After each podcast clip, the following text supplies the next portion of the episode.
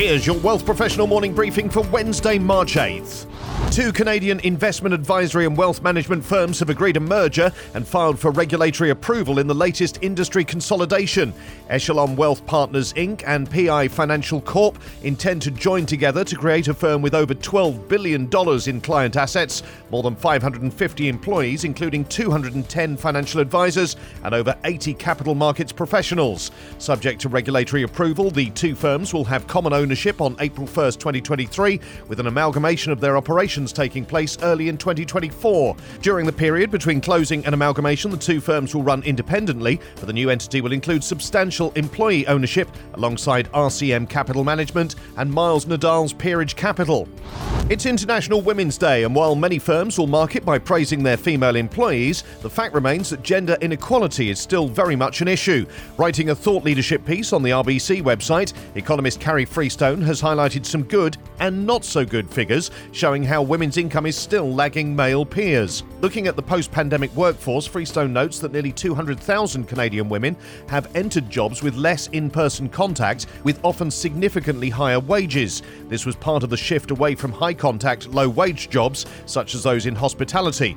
With this better than expected transition, $9 billion was added in additional household wage income for women and accounted for 15% of the total boost to their earnings during the pandemic recovery. However, men who made similar moves boosted their incomes by larger amounts, likely because more men than women moved into senior management roles. However, men who made similar moves boosted their incomes by larger amounts, likely because more men than women moved into senior management roles. An example highlighted in the article is in the finance, insurance, and real estate sector, where women accounted for 60% of the jobs created over the course of the pandemic, but realised just 46% of the wage increases that movement in the sector generated.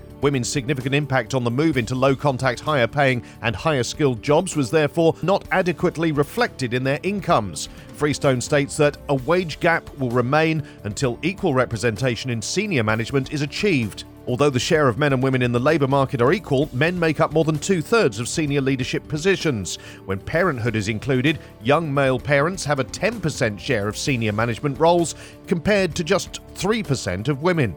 The loonie is at risk of extending its decline if the BOC confirms that policy rates have topped out, even as persistent inflation concerns put upward pressure on short end yields in the US. Bloomberg reports that with the US currency resurgent in the past month, it could take a more hawkish than expected message from BOC boss Tiff Macklem on Wednesday to really put a floor under the sliding Canadian dollar. That's even more the case after US Central Bank Chief Jerome Powell used an appearance before Congress Tuesday to hammer home a hawkish message that bolstered the greenback. Swaps pricing for the Bank of Canada right now shows that one more hike at some point within the next few months is probable, but for the next couple of meetings at least, they're pointing to a pause. In contrast, markets linked to the Federal Reserve indicate another percentage point of tightening from here. The Canadian currency has fallen more than 3% from its February peak. Nevertheless, its decline over the past month has been less dramatic than for commodity related peers such as the Norwegian krona, the New Zealand dollar, and the Australian dollar, which could provide scope for catch up. On the US side of the equation, meanwhile, bets that the Federal Reserve will need to take its benchmark higher and stay there longer have solidified in recent weeks, widening the US Canadian differential.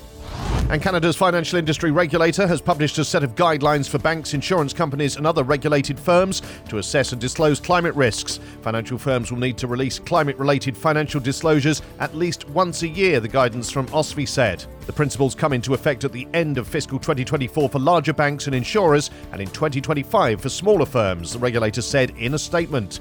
These stories in full at wealthprofessional.ca and in our newsletters, plus markets steady after Fed triggered sell off, and oil remains weakened by rate expectations. For Wealth Professional Canada, I'm Steve Randall.